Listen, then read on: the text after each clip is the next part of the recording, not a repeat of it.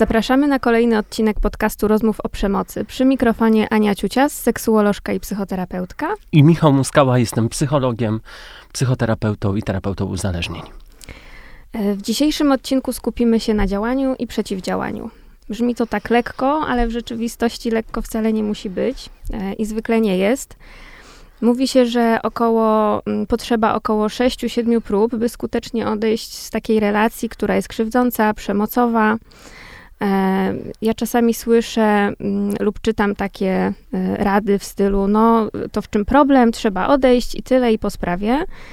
Tylko że kiedy znajdujemy się w takiej sytuacji, gdzie nasze możliwości radzenia sobie, zarówno na tym poziomie psychicznym, emocjonalnym, ale też behawioralnym, czyli związanym z naszym zachowaniem, są obniżone, no to trudno jest mówić o takim działaniu, że jest akcja, reakcja. Radzenie sobie i reagowanie, no bywa niełatwe na, na tych różnych poziomach. I o tym dzisiaj porozmawiamy, jak działać. I spróbujmy zastanowić się, dlaczego to może być takie trudne, żeby działać. Ja zacząłbym może od takiego uwarunkowania emocjonalno-psychicznego mhm. osób, które są uwikłane w przemoc. To mi się wydaje takie najbardziej znaczące. Działają mechanizmy w przemocy, które, no właśnie, skutecznie y, pozwalają być w takiej relacji, w której ta przemoc występuje. Myślę tutaj na przykład o pułapce utopionych kosztów. Jeżeli ktoś inwestuje czas, energię, zasoby w jakąś relację, która początkowo wydaje się, że ma perspektywę, że jest na tyle perspektywiczna, że kończy się na przykład zawarciem związku małżeńskiego, no to po iluś latach, yy, kiedy ta przemoc występuje, można mieć takie poczucie, że mm, za daleko jestem, żeby teraz zmieniać. Że może warto pracować i, i ciągle może być takie przekonanie, że warto pracować nad zmianą, a okazuje się, że to mechanizm, który skutecznie pozwala być w takiej relacji. Um, jestem daleki od, od oceniania tych wyborów, ale zwracam uwagę na to, że właśnie ta pułapka utopionych kosztów może być jednym z takich głównych czynników, które poz, pozwalają czy, czy powodują, że dana osoba jest w tej relacji. No tak, to myślę sobie, że te koszty, y, utopione koszty są na bardzo wielu poziomach, no bo to są i zasoby takie i finansowe, i czasowe, y, i związane y, z naszym rozwojem, y, z tym też dojrzewaniem, przemijaniem, że stajemy się coraz starsi, y, a ten czas y, postępuje i okazuje się, że nagle jesteśmy y, dużo, dużo dalej. Przeprowadziliśmy setki, każde z nas, rozmów, czy może nawet tysiące w swojej pracy z osobami, które doznają przemocy, stosują przemoc, ale też są świadkami przemocy. I spotkaliśmy się z różnymi mechanizmami, które wtedy mogą działać, ale też z wieloma takimi potocznymi, krzywdzącymi stereotypami dotyczącymi związków, czy bycia w związkach. Myślę tutaj na przykład o takim tekście, który słyszałem wielokrotnie, gdy ktoś mówi, że jest w relacji, jest dalej w przemocowej relacji po to, żeby dzieci miały ojca i matkę. No tak, to, to rzeczywiście ja, ja też się z tym bardzo często spotykam, zwłaszcza u osób, bo to, to nie jest tylko tak, że kobiety w ten sposób mówią, mężczyźni również mają takie obawy dotyczące tego, co dalej z dziećmi, co z mieszkaniem, czyli mówiąc wprost z taką sytuacją rodzinno-materialną i to rzeczywiście jest trudne, no bo jeżeli się w coś inwestuje i przez lata buduje wspólne gospodarstwo domowe, czy wspólnie wychowuje dzieci, no to taka wizja, żeby to wszystko zmienić, no może być bardzo rewolucyjna w życiu, a z drugiej strony ja myślę sobie, że dzieci, one, one, one czują, widzą i też na swój sposób adekwatnie do wieku myślą o tym, co się dzieje i nawet jeśli tak stereotypowo się może wydawać, że dzieci nie rozumieją, nie mają żadnego głosu, no to jest absolutnie nieprawda. To bo... jest jedno z tych krzywdzących właśnie zdań, że dzieci i ryby głosu nie mają, albo że lepsza mm, byle jaka matka niż żadna matka, lepszy byle jaki ojciec niż żaden ojciec, lepszy ojciec, który pije, niż żaden ojciec. No, no właśnie, ja tak nie do końca się z tym wszystkim zgadzam. Zgadzam się z tym, że ważne jest, żeby zarówno ojciec, jak i matka byli obecni w życiu dziecka, ale nie za wszelką cenę i nie z takim obciążeniem, że gdyby nie dzieci, no to my byśmy się rozeszli, to mielibyśmy swoje życie, nie kłócilibyśmy się, nie byłoby tej przemocy, no bo to już jest obciążające dla tego dziecka i nawet jeśli ono wprost tego nie słyszy, no to jednak w, w takiej rodzinie może funkcjonować ten przekaz, że no my byśmy się rozstali, no ale czekaliśmy, aż ty jako dziecko albo dzieci w liczbie mnogiej będziecie na przykład samodzielni, pełnoletni. I to jest bardzo krzywdzące dla tych dzieci, bo to ich obciąża i to jest obciążenie, jakby konsekwencja, która wynika z problemu między rodzicami. I to dziecko ponosi koszt. Mhm. Jeżeli występuje przemoc między rodzicami, której świadkiem są dzieci, osoby małoletnie, osoby, które są zależne, to takie osoby doznają przemocy.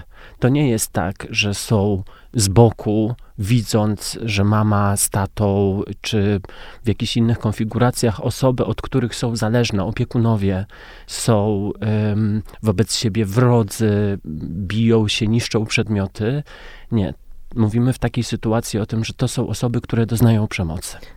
Dokładnie, a co więcej, to może być e, nawet dla takich osób, e, które no, e, uczestniczą e, w takiej formie, nie wiem, jako obserwator, no, a z drugiej strony też czynny biorca, tylko nie wprost, e, że to może skutkować e, traumą, zespołem stresu pourazowego, e, więc to, no właśnie, dobrze, że o tym mówisz, to nie jest tak, że to jest gdzieś z boku, bo e, my odbieramy te bodźce, które są naokoło nas. Nawet, nie wiem, jak jesteśmy na ulicy, e, to nie jest tak, że my jesteśmy jakoś w takim e, kokonie, bańce i nie dociera do nas nic, co jest e, naokoło. E, no bo my tego wszystkiego doświadczamy. Nawet jeśli my się nad tym nie chcemy skupiać, czy nasza uwaga w jakiś sposób to pomija, to nie znaczy, że te bodźce, te doświadczenia do nas nie docierają, bo czasem jest tak, no, nasz mózg ma pamięć na wielu poziomach i na różnych poziomach różne rzeczy przetwarza, że to się zapisuje w naszym mózgu. W I mózgu my, i w ciele. Tak, w mózgu i w ciele. Ciała. Dokładnie.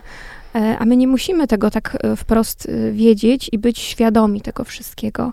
Możemy być w sytuacji, gdzie na przykład nagle nasza reakcja jest jakaś nietypowa, jakaś taka dziwna, niecodzienna, nieznajoma i, i to właśnie może być skutkiem tego typu doświadczeń, których my ze sobą w ogóle nie jesteśmy w stanie powiązać i skojarzyć, no a jednak one były dla nas trudne czy nawet traumatyczne.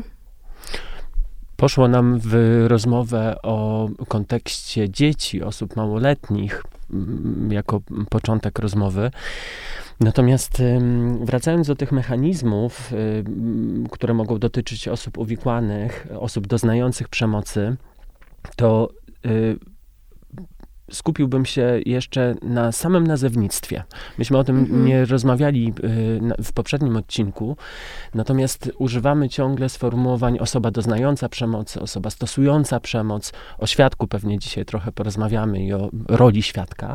Natomiast to już jest taki punkt wyjścia. Tu mamy, mamy wspólnie, dużo o tym rozmawialiśmy też przed, przed audycją, że nie wskazujemy, że dana osoba, tożsamość danej osoby jest y, związana tylko i wyłącznie właśnie z rolą w danej relacji. Tak, że y, człowiek równa się sprawca albo równa się ofiara. Ja bardzo tego nie lubię, bo to nie mówi o tożsamości y, tej osoby, tylko mówi o jakimś zachowaniu y, tej osoby, jakimś doświadczeniu. I to jest tylko o tym. To nie mówi o człowieku i jego y, wartości, tylko właśnie o zachowaniu. Tak, to nie żadna tożsamość, nie żadna etykieta, łatka, którą ktoś na sobie nosi. Może tak być. Może tak być, że będzie ta osoba nosić na sobie właśnie taką etykietę. Sama może o tym też mówić. To jakby działa w, w różne strony. Natomiast super istotne jest w kontekście przeciwdziałania, ale też działania w sytuacji, kiedy rozpoznajemy przemoc u innych osób, żeby nie stygmatyzować, bo takie etykietow- etykietowanie może być właśnie bardzo stygmatyzujące. Tak, ale też y, odbierające właśnie moc i to poczucie sprawczości.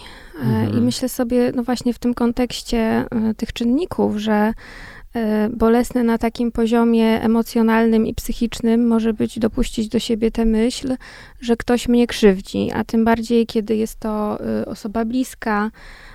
I gdybym ja miała spróbować odpowiedzieć na to, dlaczego tak jest, to myślę sobie, że może być wiele różnych odpowiedzi na to, że tu nie ma jednej dobrej, ale to, co ja mam teraz w głowie, to kwestie słabości.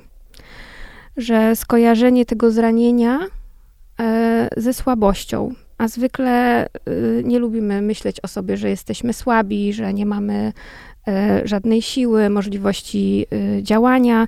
I ja spotykam się właśnie z tym w swoim gabinecie, że m, obserwuję, że osoby, które doznają przemocy, zanim w ogóle są w stanie przyjąć nazwanie tego w ten sposób, że to, czego doznają, doświadczają, może być przemocą, no to zaprzeczają. Mhm. Ja myślę... Ale wiesz, mhm. ja to rozumiem, bo tu chciałam tak dopełnić, jako taką formę chronienia siebie, że to jest na poziomie takiej strategii, żeby nie cierpieć, tylko w efekcie taka ta, ta, ta strategia, ochrona siebie sprawia, że paradoksalnie ta osoba może być właśnie w sytuacji zagrażającej i niebezpiecznej, mimo że chciałaby zadbać właśnie o swoje bezpieczeństwo.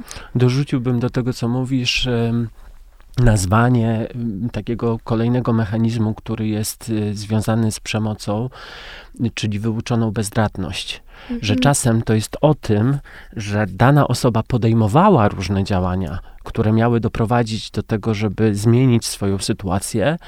Ta sytuacja się nie zmieniała z różnych względów i w pewnym momencie porzucana jest w ogóle chęć do tego, żeby kolejny raz próbować, bo to wymaga siły, to wymaga zmo- jakiejś mobilizacji, yy, tego, żeby znowu działać. Często to prowadzi, takie działania prowadzić mogą do kryzysu sytuacyjnego, a ostatecznie okazuje się, że sytuacja się nie zmienia. To jest to trochę, o czym, na czym skończyliśmy naszą ostatnią rozmowę, czyli w momencie, jeżeli osoba, która stosuje przemoc, nie ponosi konsekwencji, przemoc zwykle eskaluje. Ona staje się mocniejsza, te y, fazy cyklu skracają się, zwłaszcza faza miodowego miesiąca.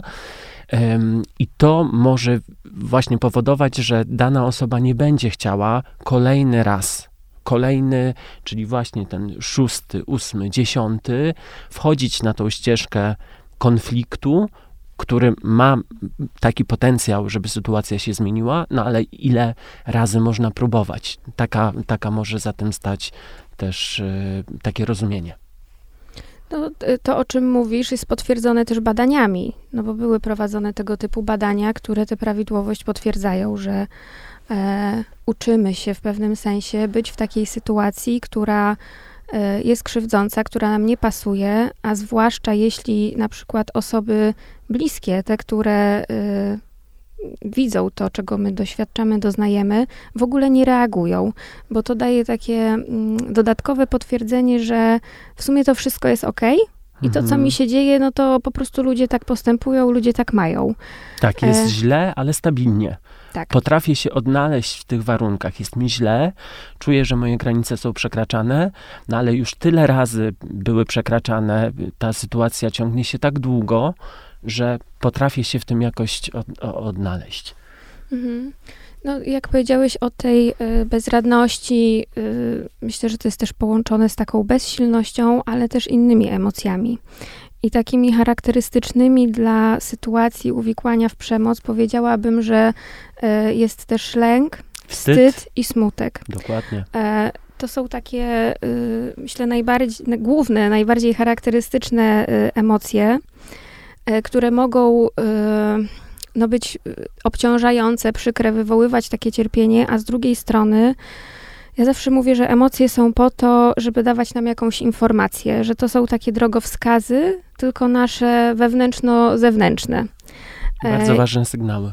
Tak. I, i, i to, że doświadczamy różnego rodzaju emocji, e, zachęcam, żeby traktować to jako po prostu informację do sprawdzenia, co takiego się dzieje, że we mnie to wywołuje właśnie taki sposób doświadczania. Pewnie nie ma emocji dobrych lub złych. Są emocje, które przeżywamy jako przyjemne, taką jest radość, i są emocje, które przeżywamy jako nieprzyjemne w odbiorze, w, w przeżyw- przeżywaniu, w, w przeżyciu. Czyli tutaj mówię na przykład o złości, która informuje o tym, że nasze granice są przekraczane. Mówię o smutku, który bardzo często związany jest z tym, że straciliśmy coś, utraciliśmy na przykład jakąś właśnie perspektywę, którą mieliśmy na naszą sytuację. Mieliśmy pewne wyobrażenie, jakąś projekcję, fantazję odnośnie tego, jak będzie wyglądało nasze życie i nagle okazuje się, że ono jest w takim punkcie, że trzeba to zrewidować albo można to zrewidować. No tak, z jednej strony jak miałoby wyglądać nasze życie, ale myślę też o tym, jak yy... widzieliśmy do tej pory, chcielibyśmy widzieć osobę, z którą jesteśmy. I nas samych.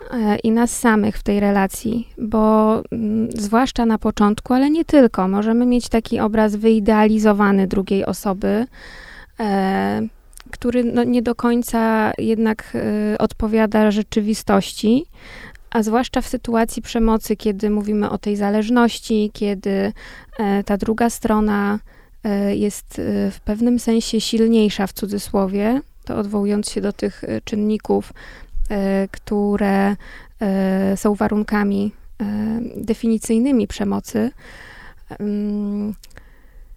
no to, to też może burzyć taki rzeczywisty, realny obraz, no bo mamy jakąś silną osobę, na dobrej pozycji, którą inni lubią i znowu tutaj wchodzimy trochę w taki stereotyp, że ja sobie wyobrażam, na przykład to, co słyszałam od różnych osób, z którymi rozmawiałam, że na przykład partner jest elegancki, zadbany, uśmiechnięty, wita się z sąsiadami, zagaduje, a partnerka takiego oto pana akurat tu się takim przykładem posługuję, ale zaznaczam, że to może działać w dwie strony.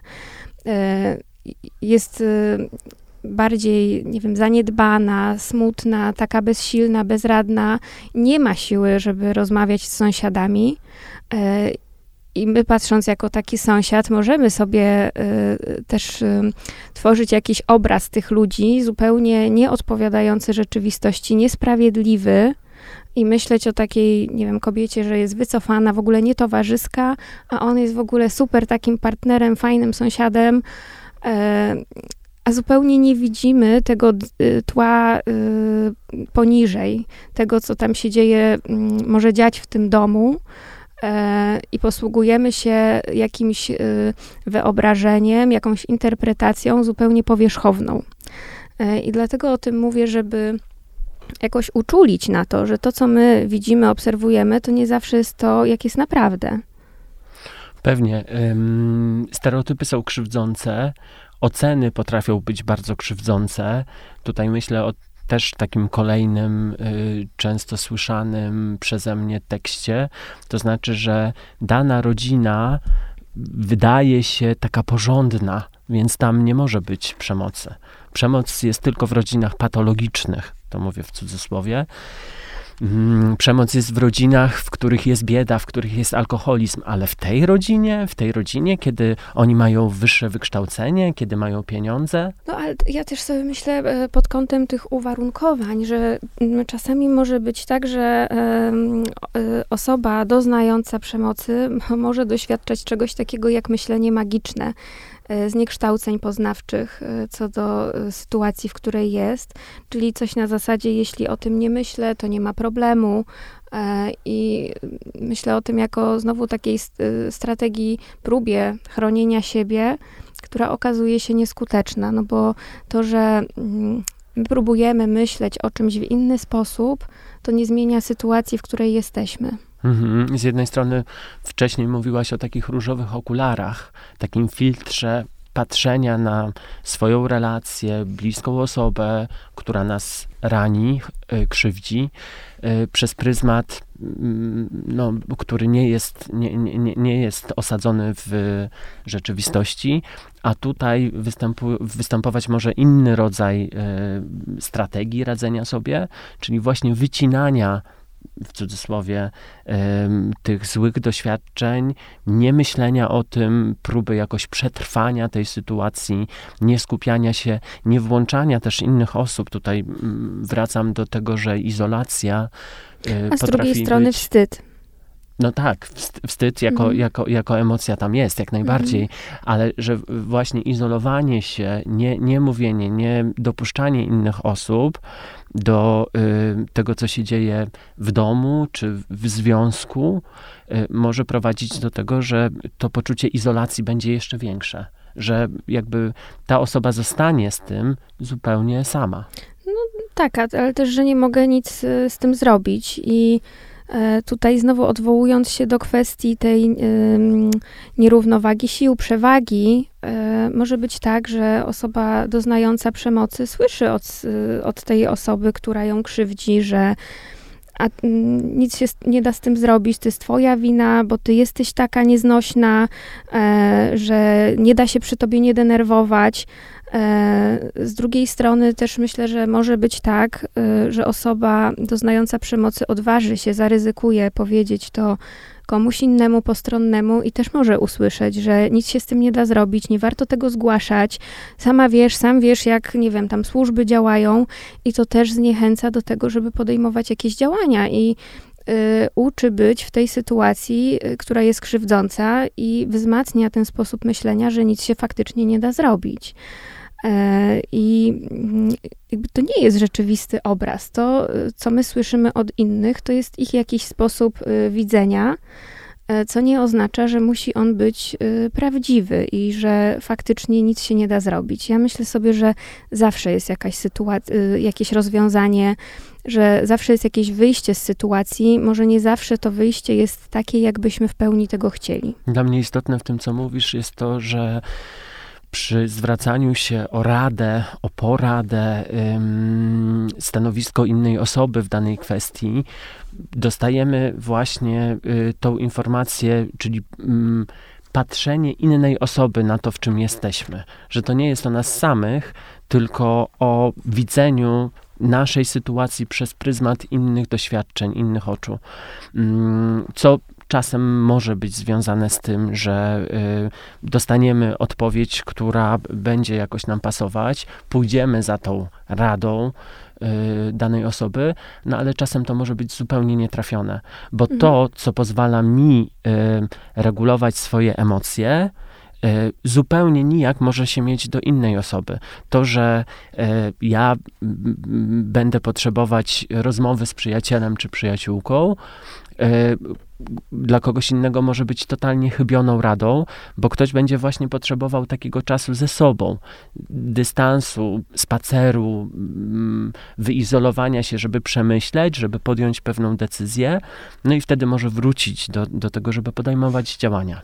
Pewnie, ale to samo w kwestii odejścia od osoby, która nas krzywdzi, która stosuje przemoc, bo to mogłoby się wydawać taką super uniwersalną, złotą radą, no to odejdź. Mhm. A właśnie może być tak, że taka osoba w danym momencie nie jest na to gotowa, żeby odejść. I to nie znaczy, że ona chce być krzywdzona, że jej się to podoba, tylko z różnych powodów to może nie być jeszcze ten moment.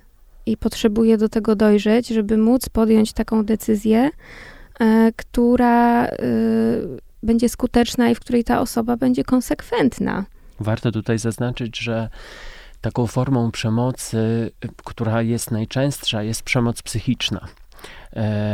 jeżeli mamy do czynienia z sytuacją, w, których następ, w, w której następuje przekraczanie granic,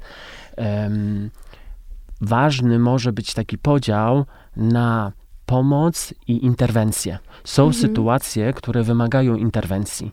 Jeżeli słyszymy, że obok za ścianą jest y, jakaś kłótnia, płaczą dzieci, y, dochodzą jakieś sygnały, które ewidentnie po- powodują, że czujemy dyskomfort. Wiemy, że pewne granice są przesuwane, no to wtedy to, co możemy zrobić, to interweniować. Czyli na przykład skontaktować się ze służbami w tej sprawie. Za chwilę pewnie też porozmawiamy o innych możliwościach.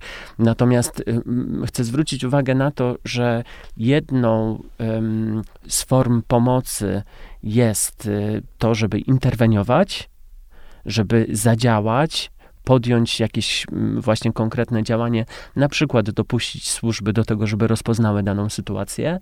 A to, o czym teraz powiedziałaś, to bardziej mi się kojarzy z taką pracą pomocową, no na przykład gabinetową, pracą psychoterapeutyczną, czy telefonem zaufania, który jest profilowany w kierunku pomocy osobom uwikłanym w przemoc, że te formy pomocy y, zakładają, że dana osoba jest bezpieczna, że to jest to podstawowe rozróżnienie, że możemy y, rozmawiać i zastanawiać się nad rozwiązaniami, jeżeli dana osoba jest bezpieczna. No, myślę, że tak. Z drugiej strony, jak mam w głowie osobę, która jest świadkiem, która nie wiem, jest przyjaciółką, znajomą osoby, która doświadcza, doznaje przemocy, to myślę, że czasami może być trudno to sprawdzić, że mamy też jakiś wycinek tych informacji i to, co ja mam w głowie i jakieś takie trzy najważniejsze punkty dotyczące wskazówki właściwie dla osób, które widzą y, przemoc, słyszą, to to, żeby reagować, nazywać i wspierać. Bez względu na to, y, jakby właśnie jaka jest ta sytuacja, no wiadomo, kiedy jest zagrożenie życia, no to, y, to jest zupełnie co innego, to jest ta interwencja, ale y, chodzi mi o to, żeby uwzględniać aspekt gotowości tej osoby, która y, doznaje przemocy, bo robienie czegoś w dobrej wierze dla tej drugiej osoby, ale kiedy ona nie jest na to gotowa, może przynieść efekt zupełnie odwrotny. Dlatego ważne w moim poczuciu jest to, żeby szanować decyzję osoby, która jest krzywdzona, nawet jeśli nie do końca się z nimi zgadzamy. Pewnie. Tutaj mówisz o takiej sytuacji, że zwracamy tą godność, że tyle razy te granice danej osoby mogły być przekraczane, że to, co próbujemy tutaj zrobić w tym scenariuszu, o którym mówisz, to dać tą sprawczość, oddać tą sprawczość, oddać decyzyjność, zapytać, co ta osoba chce, a nie znowu narzucać sposób, w jaki ma rozwiązać swoje problemy. Tak, no bo przemoc y, to jest sytuacja, która właśnie odebrała to poczucie sprawczości i kiedy my to robimy ponownie w dobrej wierze, bo nam się wydaje, że to będzie pomocne, no to robimy dokładnie y, to samo w podobnym mechanizmie, y, czego do tej pory ta osoba doświadczała i to w ogóle nie pomaga, nie wspiera. Y, to, co może wspierać, to to, żeby nie oceniać, nie wypominać, y, bycie cierpliwym, otwartym, gotowym na rozmowę, na proponowanie y, pomocy, y, czy to finansowej, czy możliwości przenocowania, albo po prostu towarzyszenia, czy wspólnego pójścia do specjalisty, do y, psychologa, psychoterapeuty. Y, to są formy pomocy. Myślę, a nawet wiem, bo y, prowadziłem wiele takich rozmów o tym, że rola świadka to bardzo ważna rola, a jednocześnie trudna rola. Dlatego, że obserwowanie osoby, która jest uwikłana w przemoc yy, i nie chce pomocy, odrzuca pomoc, yy, mówi nie, nie, nie, to, to jest twa, twoja zła interpretacja. Yy, on, ona jest, jest okej. Okay. To, tobie się tak tylko wydaje. Mhm. To może być naprawdę bardzo trudna sytuacja, żeby być, towarzyszyć, obserwować, a jednocześnie mm, można czuć taką dużą bezradność yy, i mały wpływ na tą sytuację. Tylko znowu dochodzę do tego, że yy, to zawsze będzie ogląd innych oczu, to zawsze będzie inna perspektywa i super istotne jest to, co dana osoba, która jest w tej sytuacji, o tym wszystkim sądzi, jak też widzi możliwość rozwiązania swojej sytuacji. Tutaj wiele wątków fajnych poruszyłeś i myślę, że to przynajmniej w mojej praktyce mi się coś takiego często zdarza. Kiedy ja rozmawiam ze świadkami przemocy, no to właśnie to słyszę, że no jak ja mam pomóc, bo ja widzę, że to jest przemoc, a na przykład moja córka tego nie widzi i dalej jest w tym związku. I rzeczywiście to jest bardzo trudne. I to, co można w takiej sytuacji robić, to znowu być przy tej osobie i y, mówić, że ja mam takie podejrzenie, widzę, y, obserwując y, to, jak, nie wiem, traktuje cię partner, partnerka, no to w moim poczuciu to jest przekraczające.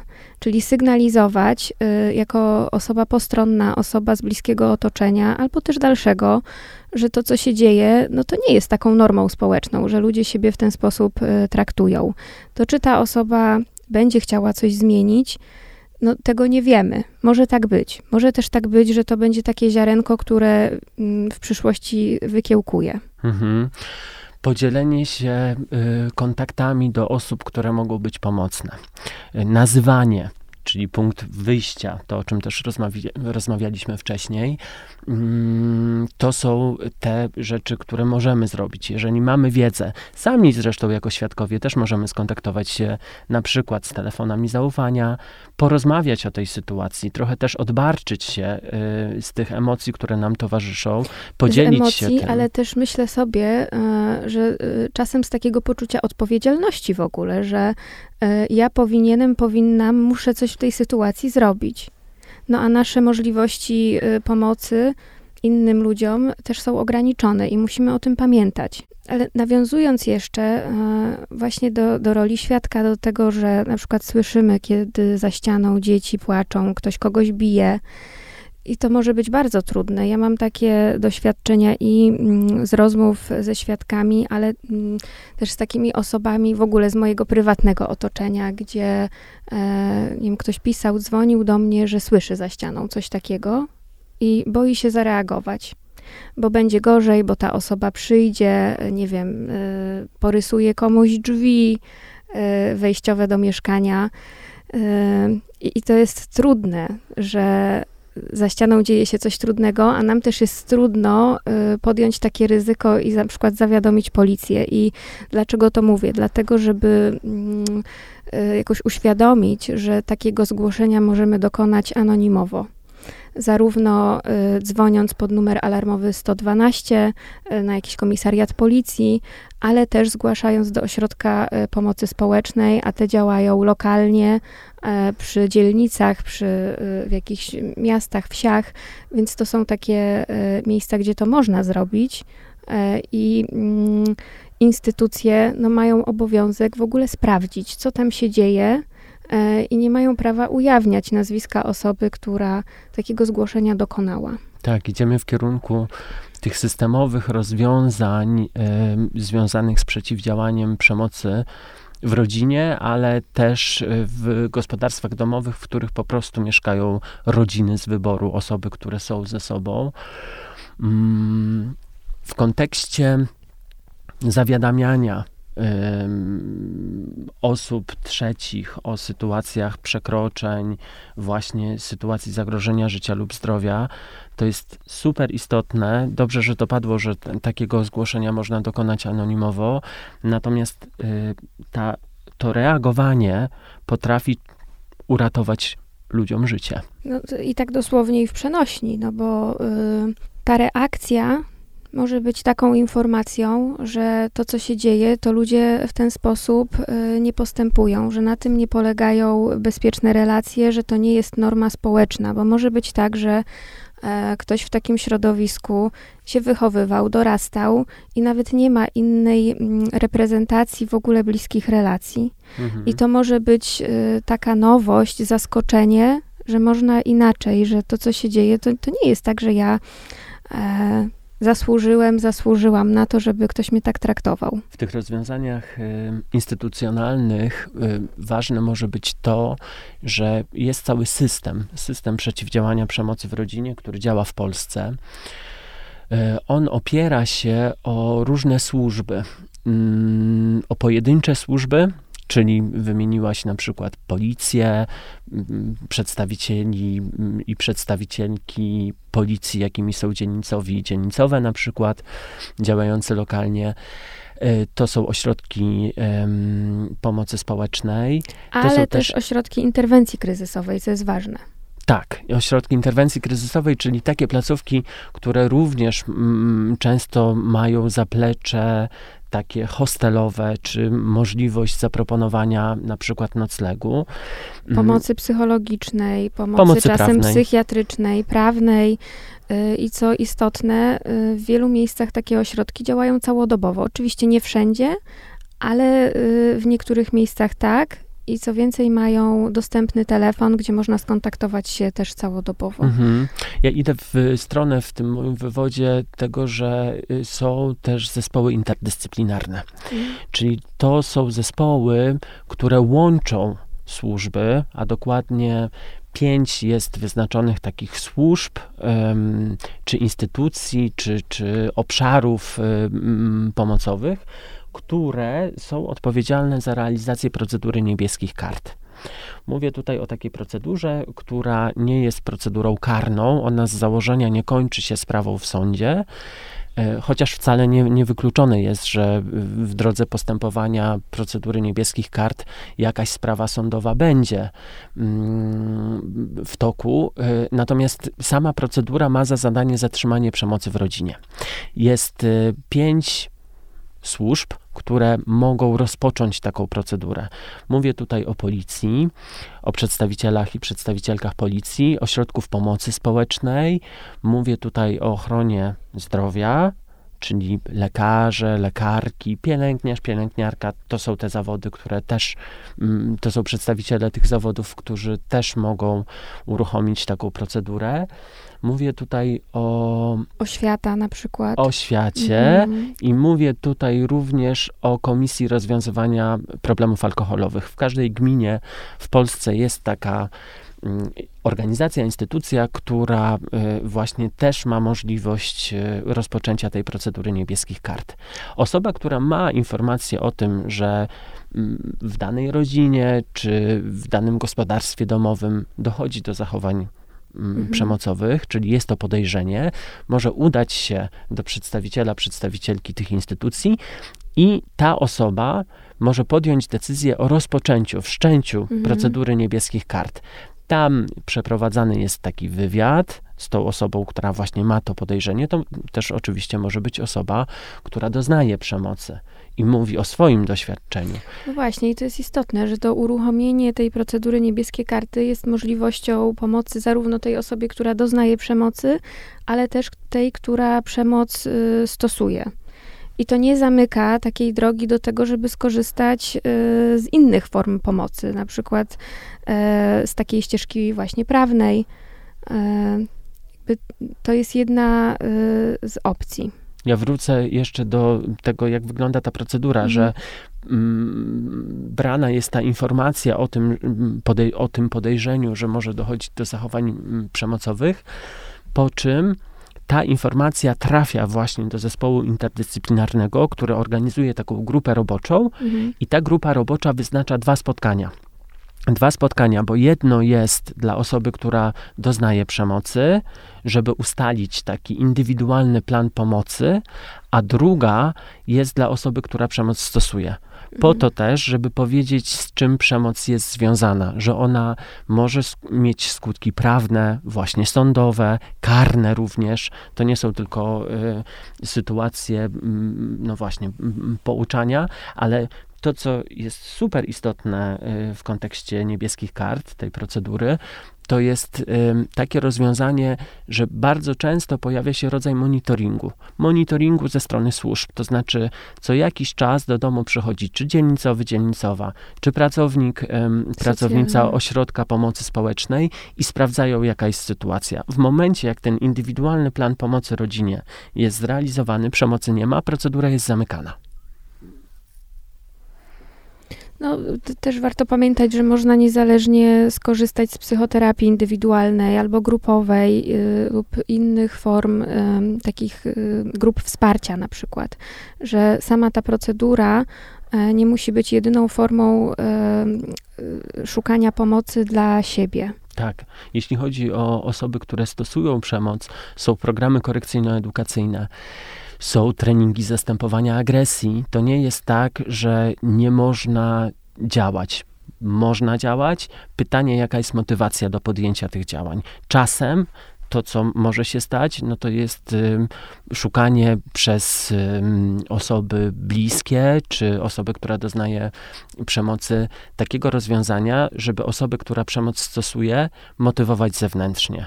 To znaczy właśnie powodować taką sytuację, że to, o czym rozmawiamy, nie dzieje się w czterech ścianach, mhm. tylko są inne osoby, które mają takie formy wpływu, które mogą na tą osobę zadziałać. Tak, jest takie powiedzenie, nie mów nikomu, co dzieje się w domu. Tak, albo wolność jest, Tomku w swoim domku. Tak, i to jest o tym, dlatego znowu jakoś tak zataczamy koło do tego, że to jest ważne, żeby wspierać, żeby nazywać i reagować, bo to, o czym ty mówisz w kontekście osób stosujących przemoc, to jest właśnie nazywanie, informowanie i mówienie o tym, jakie mogą być konsekwencje. I rzeczywiście nierzadko tak się zdarza, że to jest wystarczające do tego, żeby zatrzymać tę przemoc. Że ta osoba zdaje sobie sprawę, że to poszło za daleko, że to, co robi, jest nie okej i nie ma prawa tego robić. Mam jeszcze taką refleksję odnośnie dzieci i tego modelowania, o którym trochę rozmawialiśmy, że istotnym jest to, żeby uczyć nasze dzieci, że posłużę się taką liczbą mnogą, um, tego, że przekraczanie granic nie jest w porządku i jak reagować też w takiej sytuacji. Jeżeli y, dane dziecko doznaje przemocy, tak zwanego bullyingu, y, czyli y, przemocy rówieśniczej w szkole, tak, to, to co to wtedy można zrobić? To jest inaczej nazywane, po prostu mówiąc wprost, znęcaniem się. Tak, takim w szkole mhm. przez rówieśników na przykład, to, że może pójść do psychologa szkolnego, y, może pójść do pedagoga, może, można pójść do dyrektorki, można, mm, czy dyrektora, można mm, pójść do wychowawcy czy wychowawczyni. To są te sytuacje, które, których możemy uczyć naszych dzieci, że w momencie, jak widzą, że coś jest nie w porządku, to mogą pójść do sąsiada i poprosić o to, żeby zadzwonić na, do, do służb, albo żeby znały numer telefonu alarmowego, jeżeli korzystają już z telefonów, żeby same mogły wybrać taki numer. Mhm. Tak, to tutaj mówisz o takim przygotowaniu się na sytuację, y, która wyeskaluje sytuację wybuchu tej przemocy, agresji. Tak, taką awaryjną co można sytuację. Zrobić. Tak. Y, I w tym kontekście rzeczywiście y, ważne jest, żeby zebrać sobie na przykład to, co y, ja mogę zrobić w takiej sytuacji, ułożyć sobie taki plan awaryjny, y, przygotować sobie y, jakąś torbę podręczną, w której y, będę miał, miała najważniejsze rzeczy w sytuacji, y, kiedy będę potrzebował, potrzebowała y, uciec, wyjść z tego domu y, tu i teraz, bo sytuacja stanie się zagrażająca, a nie będę, nie będzie takiej możliwości, żeby na przykład skontaktować się z numerem alarmowym i czekać na przyjazd tych służb. Mhm.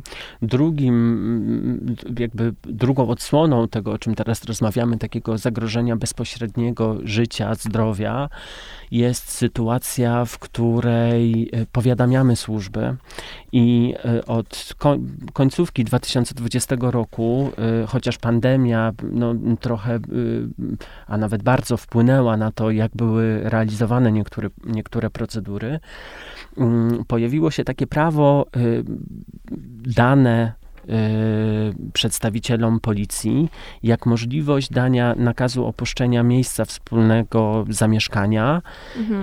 i takiego bezpośredniego otoczenia osobie, która stosuje przemoc.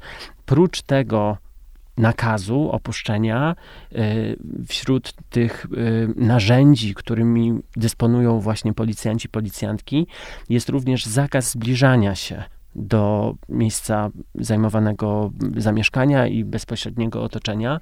Tak, czyli... ale też kolejnym krokiem, który prawnie można podjąć, jest na przykład nakaz eksmisji. I rzeczywiście tylko trzeba złożyć taki wniosek do sądu i uruchomić procedurę sądową. To, tak, ale ja, to jest możliwe. Tak, ja mówię bardziej mhm. o takim interwencyjnym mhm. odcieniu tego, o czym, o czym rozmawiamy, że takie procedury również są. I ym, to, że ten wstyd występuje i ym, że trudno jest podjąć działanie, to wiemy. I bardzo wspieramy osoby, które mierzą się właśnie z sytuacją konieczności albo kolejnej rezygnacji przed tym, żeby uruchomić służby. Natomiast zwracam uwagę na to, że te metody, sposoby, procedury związane z przeciwdziałaniem przemocy w rodzinie, one są, one istnieją. Ale... No właśnie, to, to jest taka pomoc instytucjonalna i tu widzimy, że to jest policja, to są ośrodki pomocy społecznej, ośrodki interwencji kryzysowej, prokuratura, sto, prokuratura, prokuratura stowarzyszenia, fundacje, że na tym poziomie można dostać pomoc, ale też są telefony zaufania. Można skorzystać z pomocy psychologicznej, psychoterapeutycznej. Więc to pokazuje, że opcji jest wiele i nie każda z tych opcji wiąże się ze zgłoszeniem czegoś na policję. I mówię to dlatego, żeby też pokazać, że nie każde nasze działanie musi się wiązać od razu z konsekwencjami dla tej osoby, która przemoc stosuje.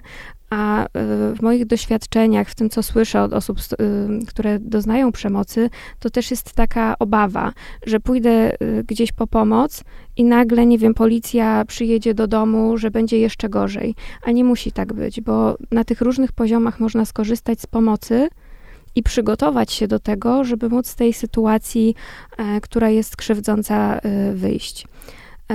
Dlatego ważne jest, żeby przede wszystkim reagować, nie pozostawać obojętnym. Jeśli widzimy lub słyszymy sytuację, w której ktoś doznaje przemocy, zawsze reagujmy, jeśli możemy. Ja mówię, że przemoc karmi się milczeniem.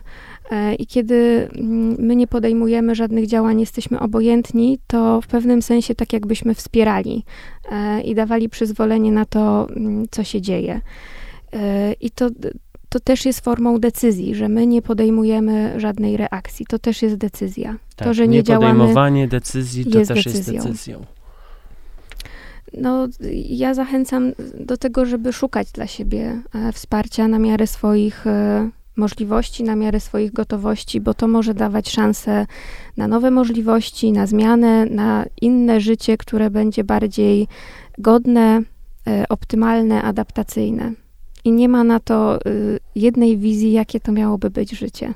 Pamiętajmy, że w życiu możemy wybierać i zawsze jest dobry moment, by tej pomocy szukać. Jeśli jest tak, że doświadczasz przemocy lub masz wątpliwość, czy to, czego doświadczasz, może być przemocą, możesz skontaktować się z antyprzemocową linią pomocy siedem dwa zero siedem dwa zero zero dwadzieścia, czynną od poniedziałku do piątku w godzinach od szesnastej do dwudziestej. Jeśli jesteś w sytuacji zagrożenia swojego bezpieczeństwa lub życia, zawsze możesz zadzwonić pod bezpłatny numer alarmowy sto dwanaście. Do usłyszenia w kolejnych odcinkach. Do usłyszenia.